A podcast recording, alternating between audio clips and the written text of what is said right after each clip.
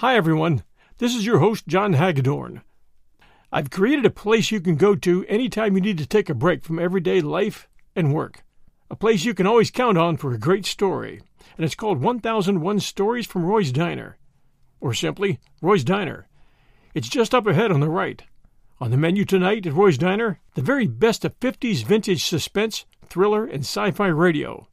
We're inviting you to stop in for a story or two. The caffeine here is included in the story.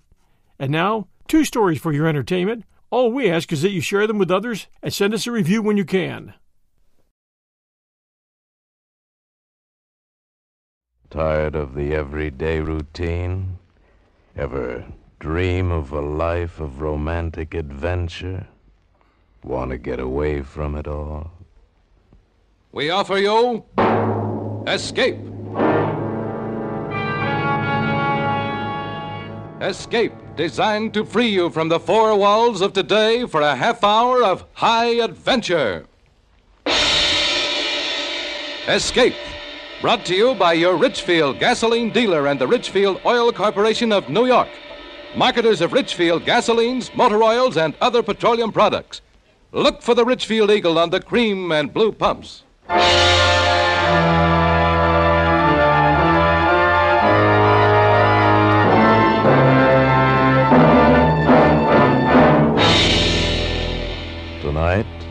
Escape to India and the story of an ex army pilot caught up in murderous intrigue. As Joel Murcott tells it in his exciting tale, Serenade for a Cobra.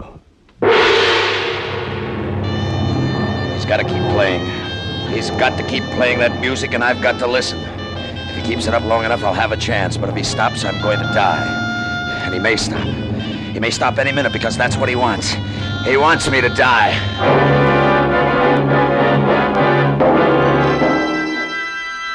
My name's Monk Slavin. I'm a flyer. I don't know whatever brought me to Calcutta, but something about the name had the smell of gold. Sounded like the kind of place where a good pilot who didn't ask questions might make a deal. A big deal and a fast one. But nothing seemed to be drifting my way. Nothing but the intense hot wind of the monsoon and the fog from the Ganges and the sea, rolling over the city from all sides and strangling it. There was nothing to do but drink gin and quinine water at the airport bar and pray that you didn't get malaria. Oh, hello, Slavin. Oh, hello, Grant. You back again? Just flew in with a small cargo, a very small one. Mind if I sit down? Help yourself. You won't get out of Calcutta tonight. Another five minutes of that fog, and there'll be a better ceiling in here than there is out there. You sound like the monsoon's getting on your nerves. What you need is a job. Doing what? Flying stinking hides down here from Kathmandu? You don't call that a job, do you? It's the best work I can get at the moment. Now, if I had a chap like you to handle the flights, I'd have time to dig up some new business. You don't have to dig it up, Grant. It's waiting for you. You used to ferry a lot of stuff in and out of China. Yes, but that was before the present situation. You could still make a buck out of China. A good fat profit anytime you wanted.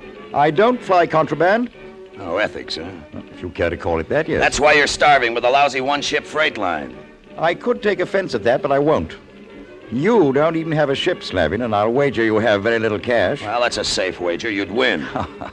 Why not be practical, old boy? I can offer you a hundred pounds a month and meals and quarters at the base at Kathmandu. You know, I don't know how I can resist this chance to become a millionaire, but I'll try. It's better than nothing. Cushy enough. 420 miles down, 420 back, and no flying over the hump. No thanks. Beg pardon, Mr. Grant. Oh, here's my mechanic. I have completed your errand, sir. Oh, that's fine, Jafar. I'll be right with you. If you change your mind, Slavin, you know where to find me. Yeah, leave a light burning in the window, but don't wait up for me. That's all I got. Two-bit offers from men like Grant.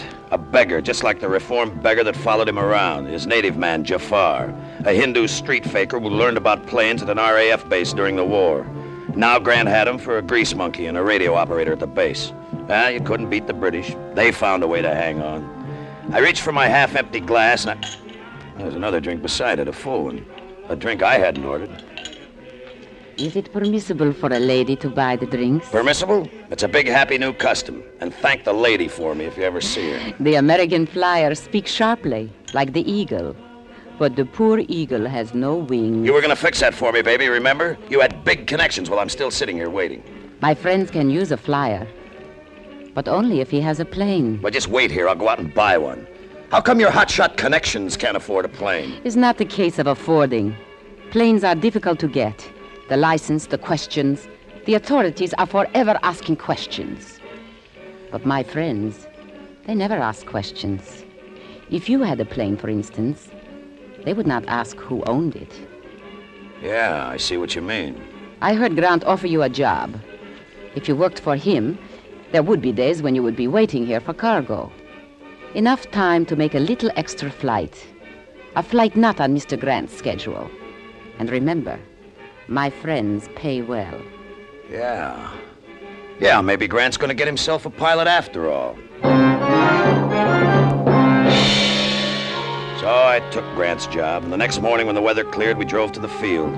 Through the teeming streets with hot, oppressive, suffocating wind carrying the stench of the salt marshes across the city. It seemed like an eternity before we were off the ground and feeling the cool mercy of being airborne.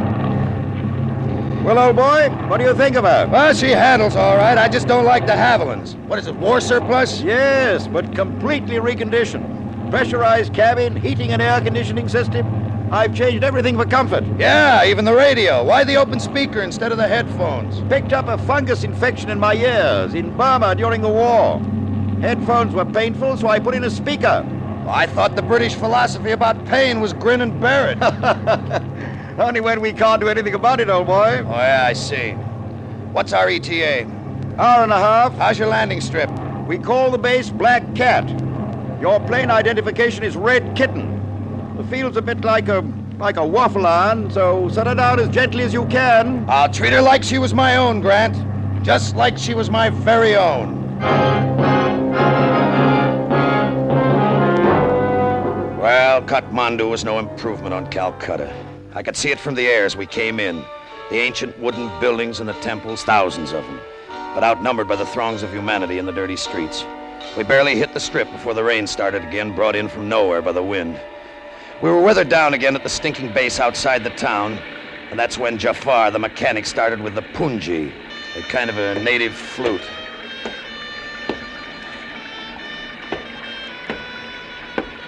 I say, Slavin, do sit down. You're wearing me out. I'm wearing you out. Listen to that thing. Don't he ever stop? He's just amusing himself. Sit down, man. How about a hand of cards? How hmm? can I concentrate on cards while he's playing that thing? Can't you make him stop? I can't make him do anything. He's in his own hut, and, well, frankly, he's not bothering me. Well, he's bothering me. Why the slicker? Where are you going? To Turn that thing off before it drives me nuts. Slavin, these Hindus are strange people. They resist pressure. I'd advise you to... Save it. Grease monkeys handle the same way in India as they do anywhere else. Slavin, be careful of that.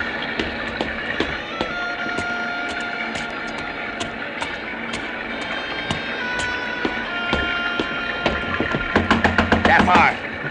Jafar, do you hear me? Jafar! Jafar, stop that thing! I don't know why I stopped inside the door, but I did. There was something eerie about the room. Something in Jafar's burning black eyes that held me. I watched the flute moving slowly as he played, and then I saw it in the dim light. The weaving, puffed head of a cobra. The snake was dancing in front of him. Oh, I'd seen cobras before in the bazaars and in the streets. No matter how many times I saw them, the sight of that deadly, slowly moving, puffed head was enough to turn my blood to ice. I backed slowly out of the room and closed the door.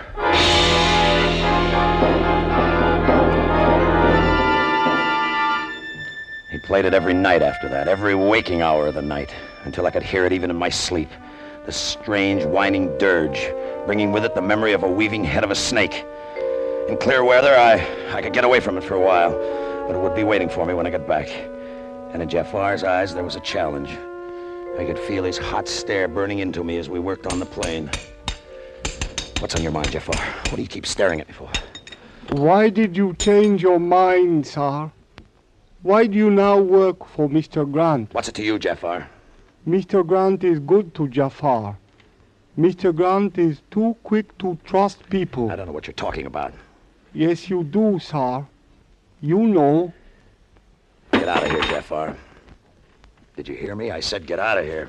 I must work on Mr. Grant's plane, sir. It's an order. Get out! Uh, uh, Fleming! What's going on there? Get out! Fleming! Stop it! Stop it! Get him out of here before I kill him. Go, Jafar. Please. All right. If you say so, Mr. Grant. Slavin, I don't know what started this, but I do know that I don't want it to happen again. Then keep him out of my hair. I don't like any of these people, and he rates number one on my list. You made that plain enough. I'll try to keep him away from you. I only hope he will stay away from you. What do you mean by that? You've hurt him in his pride, Slavin. You don't understand these Hindus. He won't come back at you with force, but he will come back. Oh, will he? Well, he knows who's boss now. I'll be in Calcutta with this load tonight. Tell him to get that flute out of his system while I'm gone. If he plays it when I get back, I'll ram it down his throat.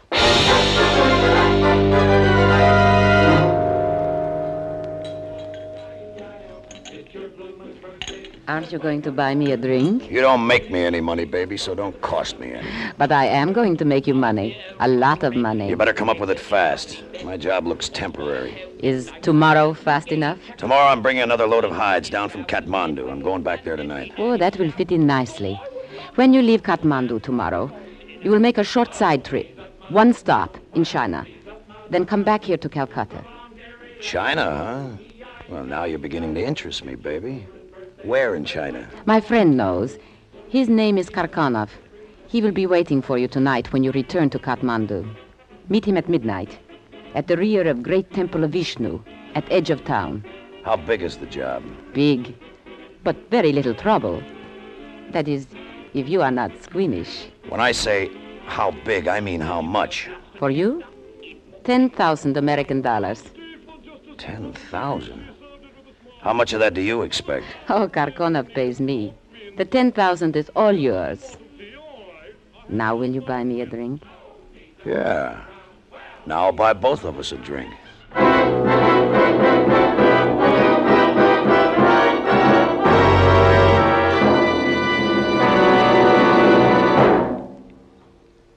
Did you know that gasoline is one of the most mysterious chemical compounds in the world?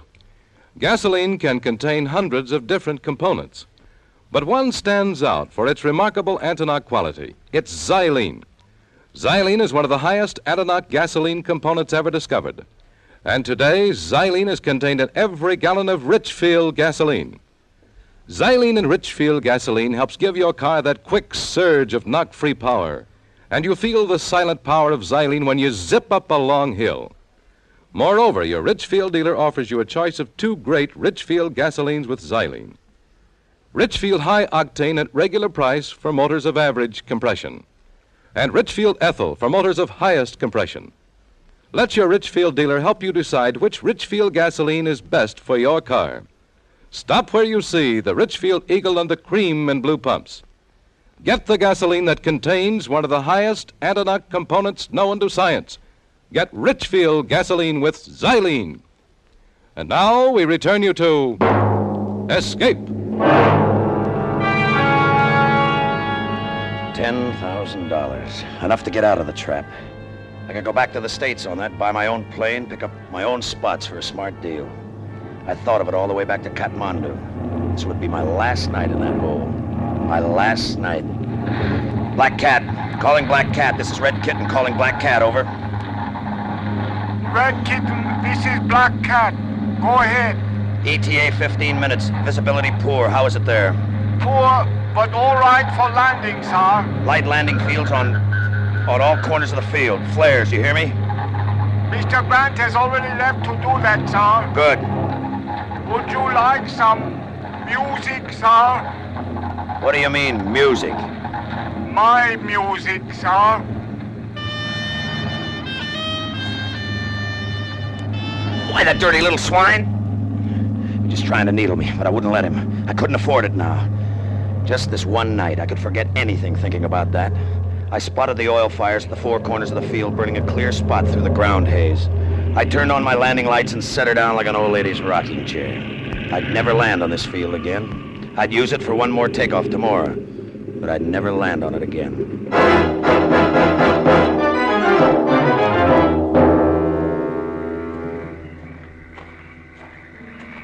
Turn off your flashlight, Mr. Slevin.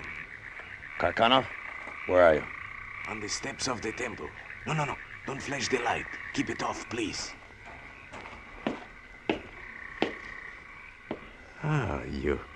You are very prompt, Mr. Slevin. $10,000 worth. What time do you expect to take off tomorrow? I'm scheduled to leave for Calcutta at noon. Excellent.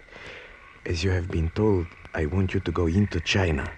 Oh, that's vague. It's a big country. Inner Mongolia. It's just south of the city of Suchao. Whew, that's about a thousand miles in. 1200. Here is a map. What's the deal? On the map is the location of a field. Not a regular airbase, but good enough for a landing. You will time your landing for just before sundown. You will take off again almost immediate and return by night. Back over the hump at night, huh? That makes it interesting. It will be dull, really, as all well-planned things should be dull, but profitable. A countryman of mine named Leontovich will meet you when you land at Suchao. With him will be an old Chinese. They will return with you. Too hot for him up there? The old Chinese is a wealthy merchant. He will bring his wealth out with him. Through connections, we have arranged this escape for him. Look, there's something else you'll have to arrange. I don't carry enough fuel to get me to Suchao and back to Calcutta. You will be refueled. Nothing has been overlooked. Where do I contact you when I get back? When you land at Calcutta, taxi to the north end of the field. I will be there with automobile to pick up your passenger and his uh, cargo. Passenger? You mean passengers, don't you? You said there'd be two. Your man Leontovich and the old Chinese. Oh, a trifle I forgot to mention. They will both start back with you, of course, but the old Chinese will not complete the trip. You understand? Yeah, I understand. He disappeared into the darkness, and I started back to the field.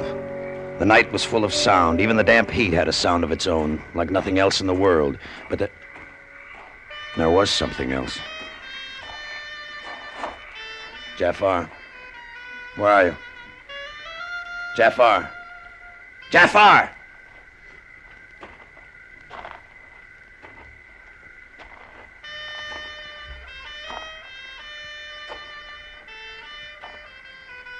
Where are you, Jafar? Where are you? Answer me! I'll find you! I'll get you! I'll get you, you dog! No, no, no, no, no, no, no, the devil. He's riding me. Uh, I can't afford to think about him now. I gotta think about tomorrow. Just get back to the field and think about tomorrow.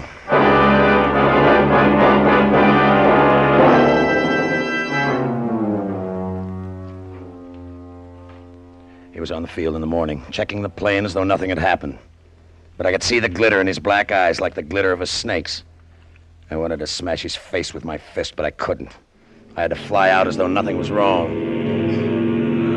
The motors caught sweetly, and I lifted off the strip like a feather, and then headed south for Calcutta until I was out of sight of the field.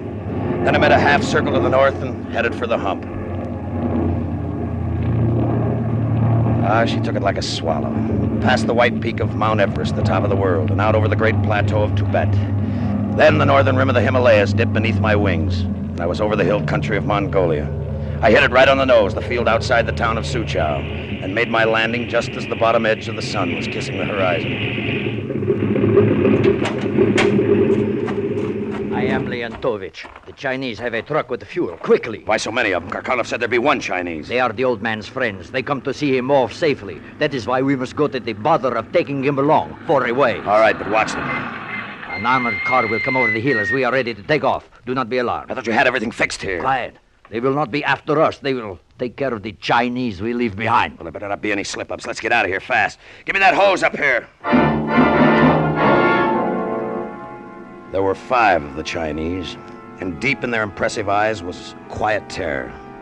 One was an old man clutching a wicker basket, but the terror in his eyes was tempered with a glint of hope. The others just stared at the plane with a terrible yearning. The last of the gas trickled into the tanks. We took the hose down. The truck backed off. Are you ready? Yeah, boost them in. Come, old one.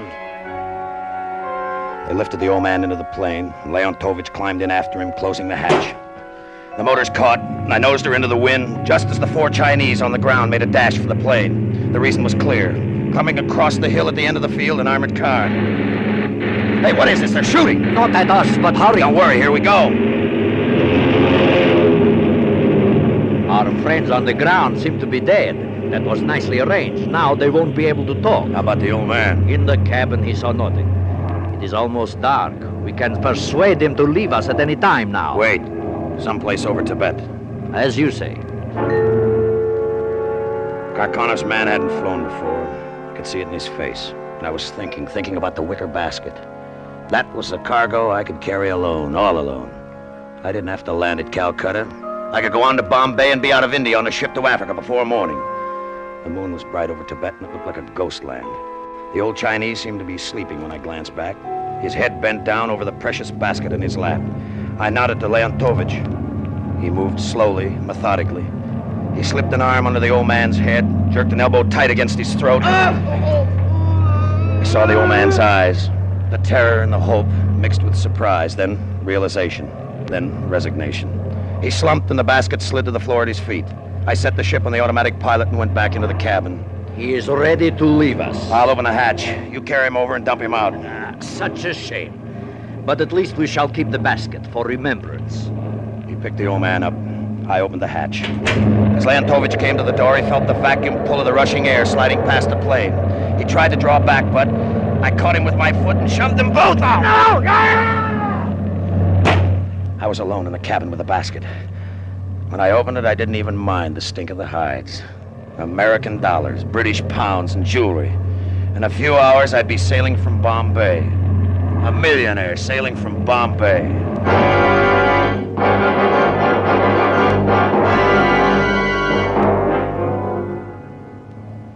Something was wrong. I felt it as I started back over the hump. Was bumpy, and the ship slithered and kicked, and there was a wall of darkness outside. Uh, there was something inside, too. Something or somebody in the cabin of the ship. I turned on the cabin lights and, and looked back, and there was nothing but a load of hides, but the feeling wouldn't go away. I tried to shake it off. In half an hour, I'd be passing over Kathmandu, just a sound in the night. I had to have a look through the cabin. I set the ship on the automatic pilot and slid from the seat, but she bucked me and I had to grab the controls. Mount Everest was someplace nearby in the dark. I was sweating. I couldn't leave the controls now. I had to stay with them. But I kept looking back into the cabin with that same feeling. Then I saw it. I saw something long and thin slithering across the hides. A loose rope. I tried to tell myself it was a loose rope, but, but a rope doesn't move like that. Then the head lifted. The hooded, the hooded head of a cobra. A cobra in the plane. Plane in the nearest base was Kathmandu, still 20 minutes away, and I couldn't take my hands off the controls. I flicked the radio switch. Black Cat. This is Red Kitten calling Black Cat. Come in, Black Cat. Red Kitten calling. Come in, Black Cat. Over. Black Cat to Red Kitten. It is a surprise to hear from you, sir. You should be in Calcutta, sir. You know where I am, you devil, you filthy little devil. Has my pet awakened? He wants to be fed, sir. The cobra is very mean when he is not fed. You put him in the plane. The sting of the cobra kills swiftly, Mr. Slavin. What? What can I do? Jafar, I'm begging you. What can I do? Nothing, sir. There's nothing you can do. I could help you. He's getting but closer. Please, he's getting closer, please. Please. You do not like my music, sir. Music. A serenade on the flute might distract him, but you do not care for the flute. Play it! For heaven's sake, man, play it! He's only six feet away from me. I will play, but will you land at Kathmandu? Yes, yes, yes, only play it! Play!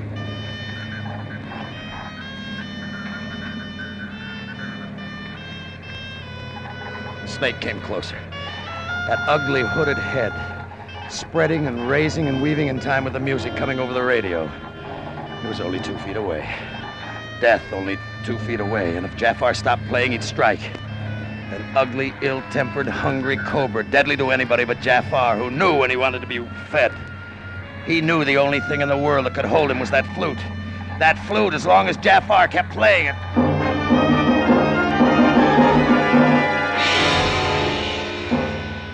Was over the hump. I saw the oil fires being lit on the strip at Black Cat. That meant that Grant knew I was coming in. Oh, the flute was driving me mad. And the Cobra. I never knew when he'd strike at some movement of my hands on the controls, and yet I had to move him to land. Oh, Grant! Grant, where are you? I'm here, Slavin. Please, give me landing instructions. Please, please, Grant! When you hit the strip, taxi over to the operations shack as close as you can get. Jafar can keep the flute going. We'll open the hatch and try to distract the snake. Maybe we can get you out. Make him keep playing, Grant. Make him keep playing. We're coming out to watch your landing. I have the police with me, Slavin. Your friends in Calcutta have already been arrested on Jafar's information. I made my approach to the strip. The head of the snake never stopped weaving. I could see Grant and the police in the light of the oil fires. I cut the motors, dropped down at the edge of the field. Another minute. If Jafar could just keep playing another minute. I was ready to set her down. The ground was right under the wings. And then the, the flute stopped! Happy landing, Jafar! sir! Ah, Jafar, he bit me!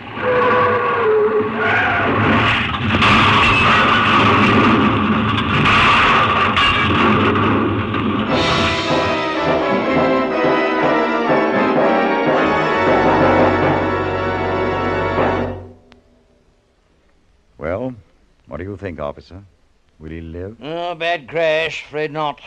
Too bad about your plane. Oh, it's insured. I'll get another. Oh, you might possibly get the money and the jewels, too, if nobody claims them. I doubt if anybody will. No matter. I only want what is my own. Well, Jafar, I'm afraid I shall have to arrest you. Why, sir? There is no law that says I must play my flute. No, but you deliberately put the snake in the plane. The snake lies there dead, sir. Have you examined it? It is not poisonous. The poison sac and the fangs I removed long ago. Oh, you mean the snake couldn't have hurt him? He couldn't have been killed by that snake any more than he could have been shot by an unloaded gun. I did not harm him, sir. My people do not use violence. It is against our belief. Hmm. I see, there's a strange one. No matter how long I'm out here, I'll never understand him. Neither will Slavin, I'm afraid. We'd better cover him. He's dead.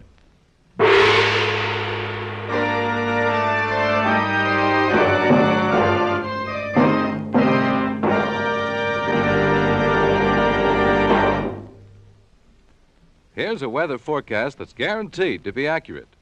There is a lot of hot weather coming, and driving in hot weather can spell trouble for your car, cause serious wear, sudden breakdowns. Don't take chances.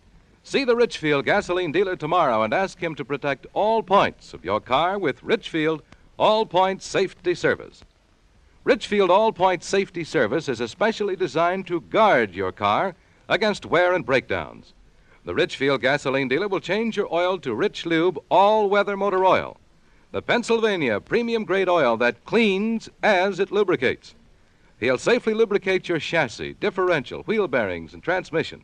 And he can care for automatic transmissions too, with top rated Richfield automatic transmission fluid. And finally, the Richfield dealer will safety check your car for all likely trouble spots. Get Richfield All Point Safety Service for your car tomorrow. Stop where you see the Richfield Eagle on the cream and blue pumps. Escape is produced and directed by William N. Robson, and tonight has presented Serenade for a Cobra by Joel Murcott. Featured in the cast were Charles McGraw as Slavin, Ramsey Hill as Grant, Jay Novello was Jafar. Also heard were Lucille Meredith, Joseph Kearns, and Paul Frees. Special music arranged and played by Ivan Ditmars. Next week. You're slowly walking down the deserted street of a small cow town, and coming toward you is one of the bloodiest gunfighters of the West who has sworn to kill you and from whom there is no escape. Next week at this time, the Richfield Oil Corporation of New York invites you to escape to the range country of the early West and to the story of a boy who grew up to be a gunfighter, as Joel Murcott tells it in his exciting story, Sundown. Goodbye then, until this same time next week, when once again we offer you Escape. Tom Hanlon speaking. This is CBS, the Columbia Broadcasting System.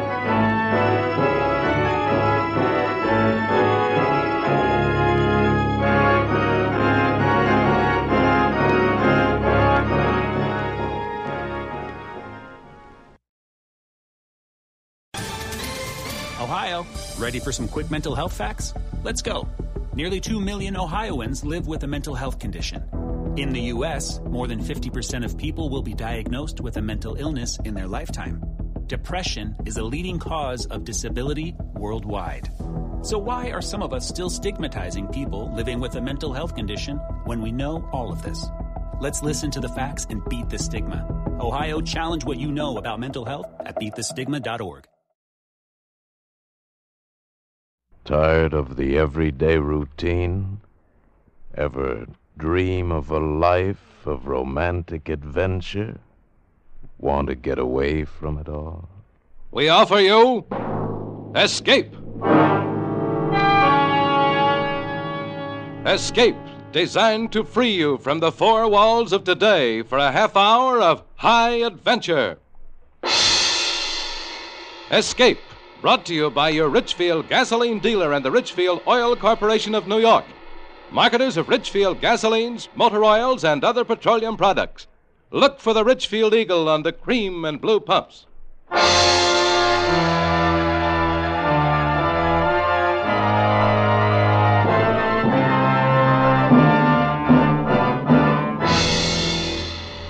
Tonight, we escape to the Old West in the story of a boy who never owned anything but a gun. As Joel Murcott tells it in his exciting tale, Sundown.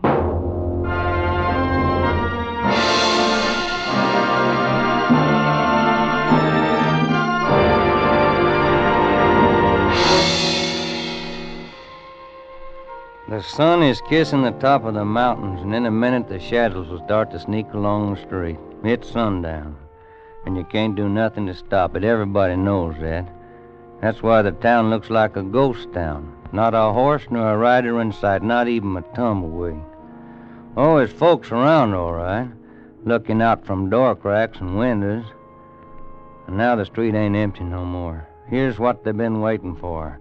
There's Kirby Hunsaker coming out of the saloon at one end of the town, and there's Ben Ford coming from the liver stable at the other end.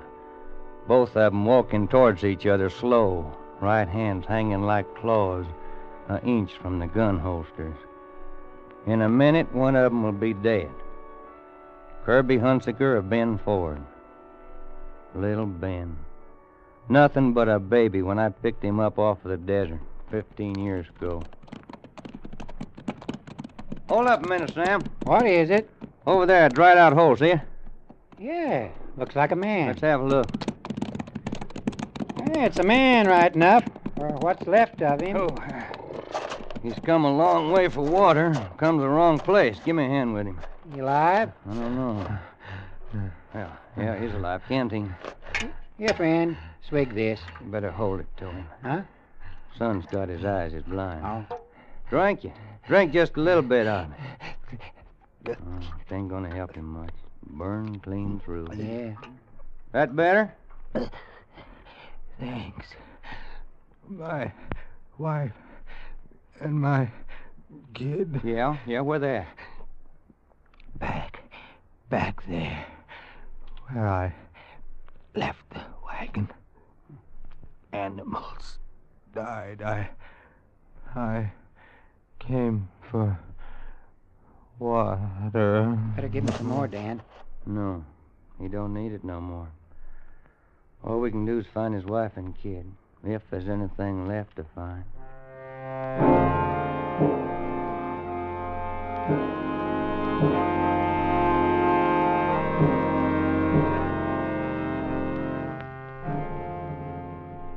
There was something left. A sun-baked wagon in the midst of that hellish inferno, a dead woman and a kid. Five-year-old boy. His face is burned, his lips is cracked with fever, but his eyes stared out across that desert like they was following some nightmare that nobody else could see. He didn't cry, he didn't whimper, he didn't talk. We give him water and he took it. Wasn't no place to send him, and he just stood there watching us as, as we buried his mother. Now, what do we do about him? A kid? Take him with us, I reckon. Ain't much else we can do. Well, ain't nobody on the ranch to take care of him. No, ain't nobody here neither. He's like a little cactus, Sam. He'll grow or he'll die.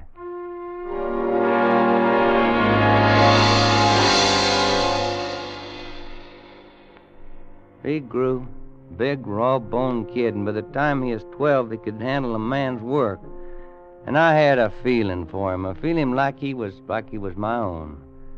A feeling that could make me hurt when I looked at him. Dan, Yeah, Ben? do I have any money?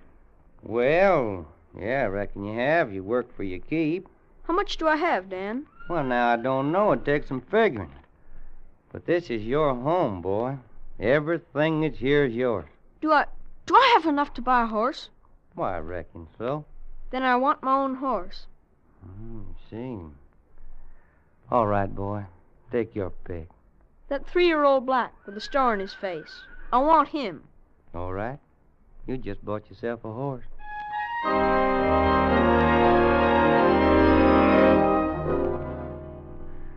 Yeah, he'd bought himself a horse, but it was more than that to him. It it meant he had something something that was his, come flood or thunder, something in the world that belonged to him and not to nobody else. It gave him a reason for being alive, and he started to build his life around that black horse. No horse ever got care like that.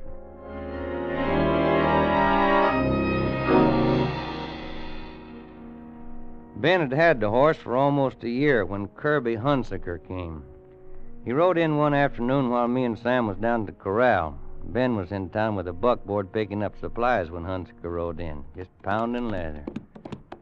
Well, boy. Whoa. Howdy. Howdy. Your horse looks like he could use a rest, Ranger. Need shoeing. He'd be all right. I'll trade him and cash for a fresh horse. Ain't nobody gonna ride a horse of mine that way. Maybe you didn't hear me. I said I'm going to trade him. That means I'm going to trade him. My name's Kirby Hunsaker. He said the name like it should mean something, and it did. Kirby Hunsaker, a name that was drifting all over the West with a trail of blood behind it. Stagecoach drivers and travelers carried it on their tongues, and he knew it. He had a face like a woman, and eyes like a steel trap, and there wasn't no glove on his right hand.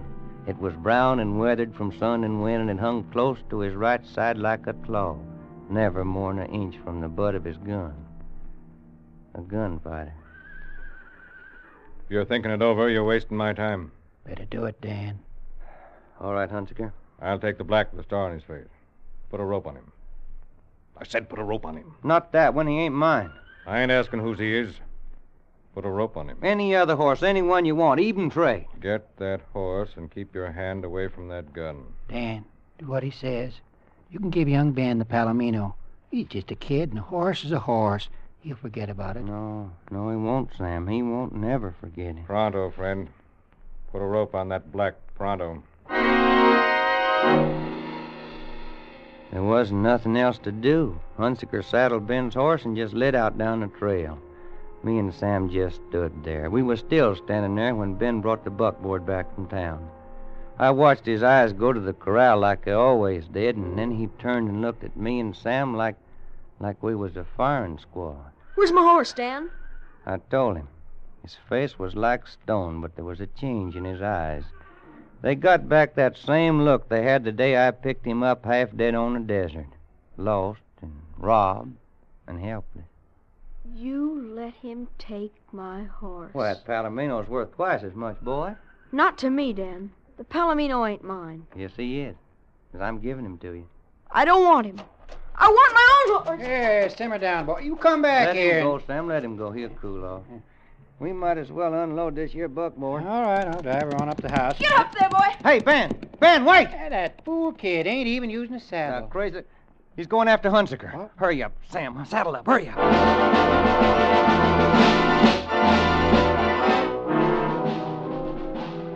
He was riding hard and light, and we was distance before we even got started. But we followed the cloud of dust that trailed after him. Then sundown hit, and he was lost somewheres in the night. There ain't much chance of finding him now, unless he stops and strikes fire. He won't stop. Yeah, be a moon pretty quick. Hey, wait. Listen. Yeah, it's a horse. Oh. Must be over at the edge of that ridge. Hey, let's take a look. Hey, it's a horse, all right. Looks like the roan the kid was riding. There's something else there, too, on the ground. We rode up. There was another horse on the ground. And in the light of the moon, I could see the white star on its black face. Ben was sitting on the ground beside it. A few feet away was the body of a man. I rolled it over face up. It was an Indian. There was a bullet hole in his head. What happened, Ben? I don't know. This is the way I found him. What's wrong with Star, Ben? His leg's broken. Oh. Or I must have stepped in a chuck hole. Yeah, yeah. Then the Indian come by and Hunsaker give him a bullet in exchange for his horse. Huh? Tracks in the dirt there. It's a good thing the boy didn't catch up with him. Yeah, it is. Uh, that's a bad break he's got there, boy. I know. Ain't nothing you can do for him. I know. Well, now, why don't you uh, just ride on back to the ranch of Sam? Yeah. I'll stay here for a while and, and catch up with you later. You don't have to do that. Lend me your gun. Oh, now, look, boy, let's ride off, you and me. No. He's my horse, Dan, and I've got the right to shoot him. Yeah, Ben, I reckon you have. Here's my gun.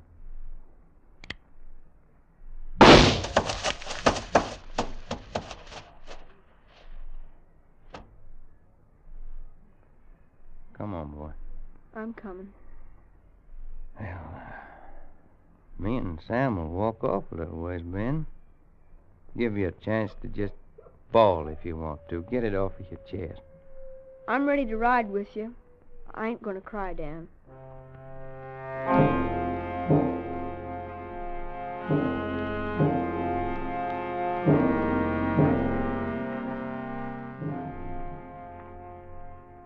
He didn't cry. He hadn't cried when I picked him up off of the desert, and he didn't cry then. But the tears was inside of him someplace, where they couldn't get out. Never showed in his eyes, though. Something else showed there instead. It was hate. A hate like a pure white flame. I could see it burning there when we got back to the ranch that night. What'd you say his name was, Dan? Who, uh, who's that? Whose name? The man who took Star. Oh, uh, Hannigan, I think. Yeah, Jim Hannigan.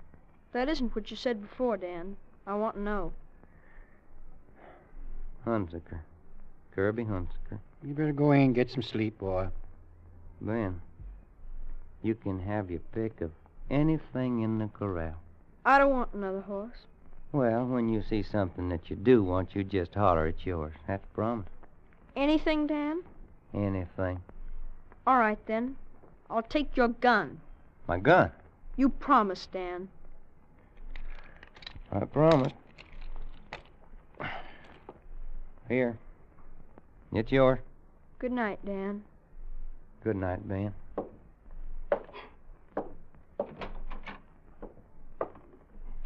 Why, in all my days, I never heard of such a lame brain thing as giving a kid like oh, that now, a gun. Now, he'd have got one somewhere sooner or later. And if I know him right, it's best be soon. Oh, he's only a boy. Thirteen. He'll get to be a man fast in the next few years. And we can hope for him to get better sense. You're just wasting your hopes, Sam. I'm turning mine the other way. I'm hoping that Kirby Hunsaker don't never come back here.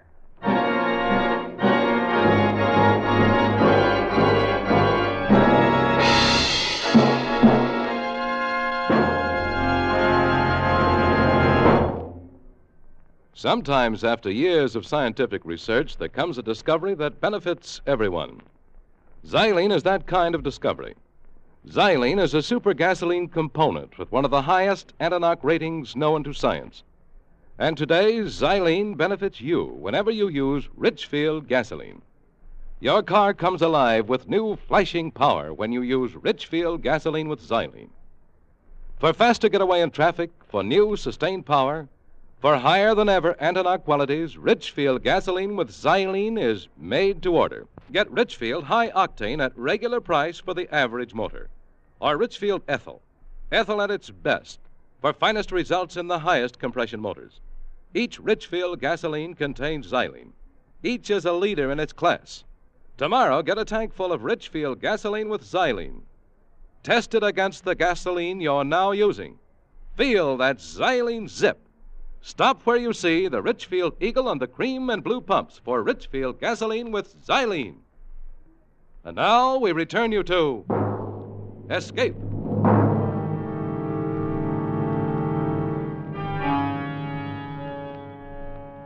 A boy and a gun. They were together night and day. Ben kept it with him in his sleep, not under the pillow, but next to his cheek, and you could see the red marks of the barrel on the side of his face when he'd get up in the morning.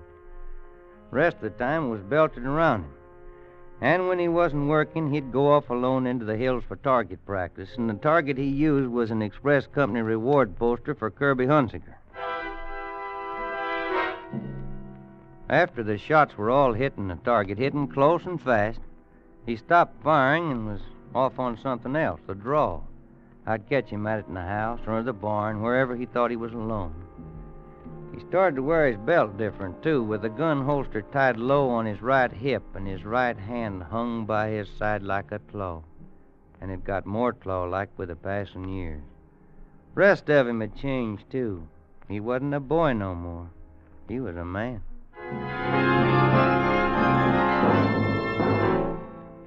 We heard about Kirby Hunsaker. More and more we heard about him. His name had gotten big since he took a kid's horse. Got to be one of the three names mentioned most when the talk in the saloons turned to gunslingers. Jim Dunn, Boaz Watson, and Kirby Hunsaker. Killers for hire for any dirty job outside of the law, but all jealous of each other, all bound to meet someday and find out who'd be just a flick faster on the draw. And Ben had to be there the night a stray cowpuncher stopped in to rest his horse. More coffee, stranger? Yeah, thanks. sir. reckon I will. Watered your horse. Sure needed it. You must have come a long way. Yeah, from Goldfield. Been riding lucky, though. I come through Flagstaff just in time to see the fight. What fight? You mean you ain't heard about it? I must have been riding faster than I thought. You ought to seen it. Never was a gunfight like it. Who was in it? Uh, two of the best. Big Jim Dunn and Kirby Hunsaker. Ben grabbed the edge of the table and his face got as white as borax, like a lead bullet had hit him in the guts. Which one of them got it? I prayed for the right answer. The answer that would have been right for me, not the one that Ben wanted. Oh, Hunsaker beat him. Dunn never cleared his holster. Color come back into Ben's face, and that pure white flame I hate burned in his eyes again. Hunsaker got the draw on Big Jim Dunn? Oh, yeah. I wish I could have stayed in Flagstaff. Boaz Watson someplace in the territory, too. And as soon as he gets wind of it, he'll be on Hunsaker's trail for a showdown. Well, if Dunn never cleared his holster, then the man ain't born that can outdraw Hunsaker. Boaz Watson thinks he can. He's been itching for the chance. It's a chance he ain't gonna get. Ben. Ben, where are you going to? Just thought I'd take a little ride, Dan. Flagstaff? Flagstaff, Dan. And don't try to stop me.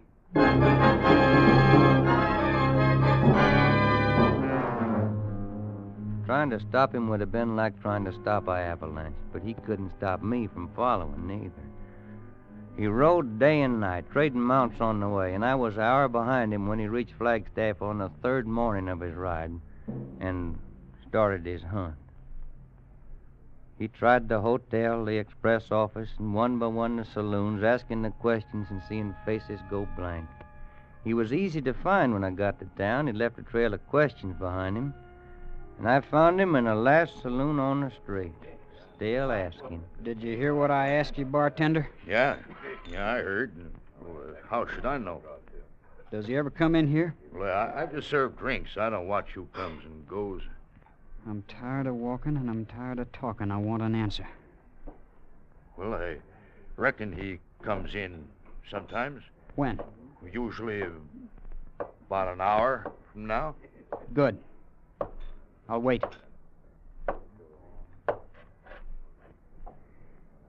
Gonna buy me a drink, Ben? If that's what you came for, Dan. Been rough trailing you, boy. Men and horses ain't meant to be pushed that hard. I was in a hurry. Well, maybe we can take it easier going back. Maybe if we left right now, we could camp out someplace tonight like we used to. Ask me later, Dan. This is something I gotta do first. He wouldn't drink and he wouldn't leave. He just stood there waiting, looking at nothing. He might have been carved out of rock. There wasn't a nerve in him. And then I heard the door swing the way it had a couple of times before, only this time it was different. The talk around the table's cut out, the bartender's hands tightened around the glass he'd been wiping. Every head in the place turned towards the door. It was Kirby Hunsaker.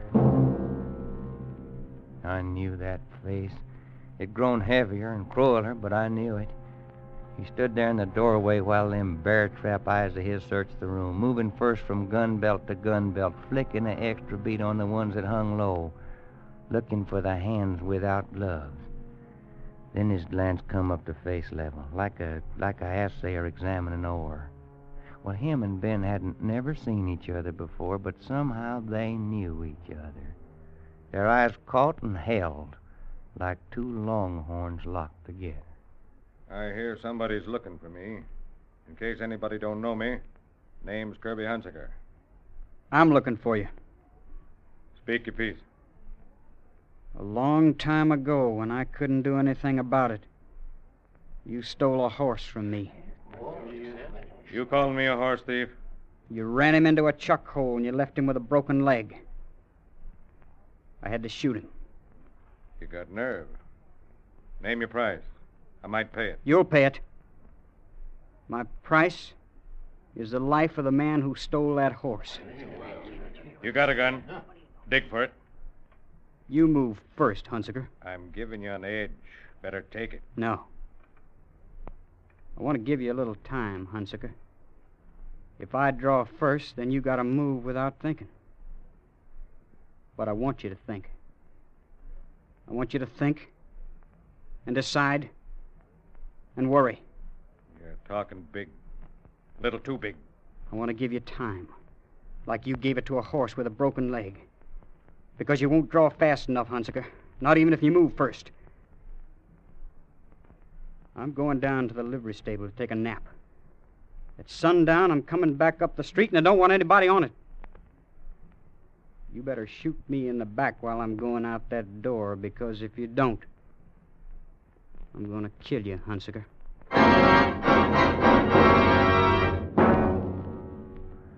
The flame was in Hunsaker's eyes, too, but it was a man's hate, not pure and white, but diluted with the memory of the way Ben's gun hung, and diluted with just a shadow of fear. Ben went back and slept like he said. I sat beside him for the best part of an hour. Then I shook him, Hmm? kind of gentle. Sun's hanging pretty low, Ben. Just about time to get up and wash. Why don't you start for home, Dan?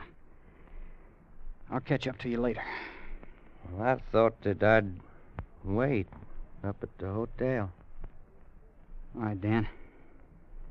See you later. Yeah, man. I'll I'll see you later.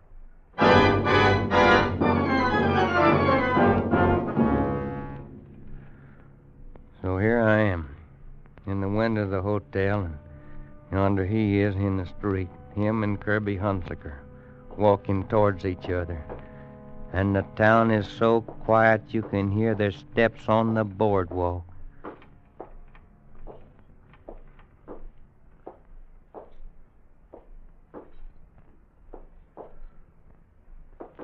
The fingers of the right hand is clawed like hooks, almost touching the gun butts. Don't even seem like the sun is moving anymore. Like even the shadows is glued there on the ground waiting for one of them hands to move. move. 'Cause when it comes, it'll come fast.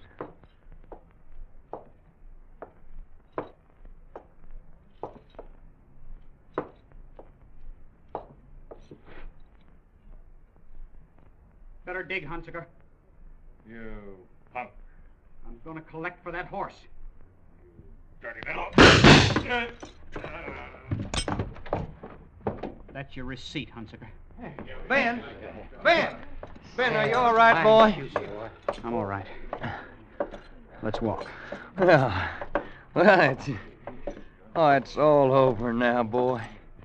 Let's saddle up and go on home. Hey, wait. It's a blacksmith. Guess the horses are ready. Express rider came in just after you left before. Boaz Watson is riding in. He met him on the trail. You gonna stay and meet him? Me? I got no quarrel with Boaz Watson. Well, looks like you will have. He was mighty keen on meeting up with Hunsaker. Looks like you've taken over Hunsaker's place. You'd better go on alone, Dan. What? What do you mean, Ben? I killed Hunsaker. Now every gunslinger looking for a reputation will try to get it by killing me. From now on, I gotta fight or run. Well, I'll, I'll stay with you. I, I've been holed up in one place too long anyhow. No, I'd like- Dan. Uh, This is where we gotta split. Right now. Thanks for everything. I'll never forget you. Goodbye, Dan. Goodbye, Ben. Goodbye, boy. Goodbye, son.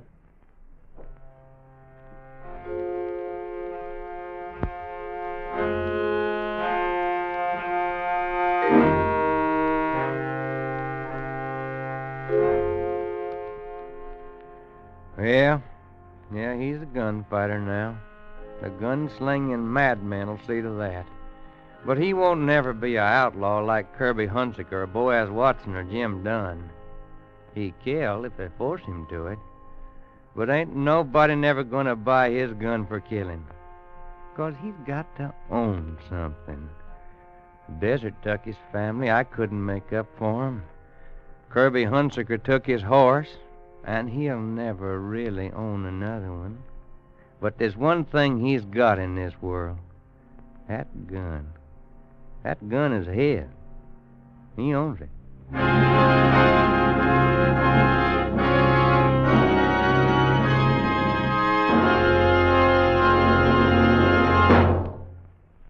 No one wants to have car trouble, especially on a vacation trip. But sometimes we forget that faulty or neglected lubrication can cause wear and breakdown in any car. To keep trouble away, see the Richfield gasoline dealer tomorrow. Get all point protection against summer wear and breakdown with Richfield All Point Safety Service. This service gives your car the extra protection of new Richlube lithium lubricant, the premium lubricant that's better always. And Richfield All Point Safety Service also includes all point lubrication of your chassis, transmission, differential, and wheel bearings. And to protect your motor in hot summer driving, the Richfield dealer puts in fresh, clean, Richlube all weather motor oil. The Pennsylvania premium grade oil that cleans as it lubricates. But that's not all. As a final precaution, the Richfield dealer makes a safety check of your battery, tires, spark plugs, and radiator. So tomorrow, stop where you see the Richfield Eagle and the cream and blue pumps. Protect your car with Richfield All Point Safety Service. Escape is produced and directed by William N. Robson, and tonight has presented Sundown by Joel Murcott. Featured in the cast were Barton Yarborough as Dan, Sam Edwards as Ben, Will Geer as Sam, Ted Osborne as Hunsaker, John Ramsey Hill as young Ben, and also heard were Paul Frees and John Dehner. Special music arranged and played by Ivan Ditmars. Next week, Are trapped on a dwindling sandbar amid the rushing waters of a South American jungle river. Night is coming, and with it hordes of Amazonian vampire bats. The river surrounding you teems with ferocious piranha, the cannibal fish, from whom there is no escape.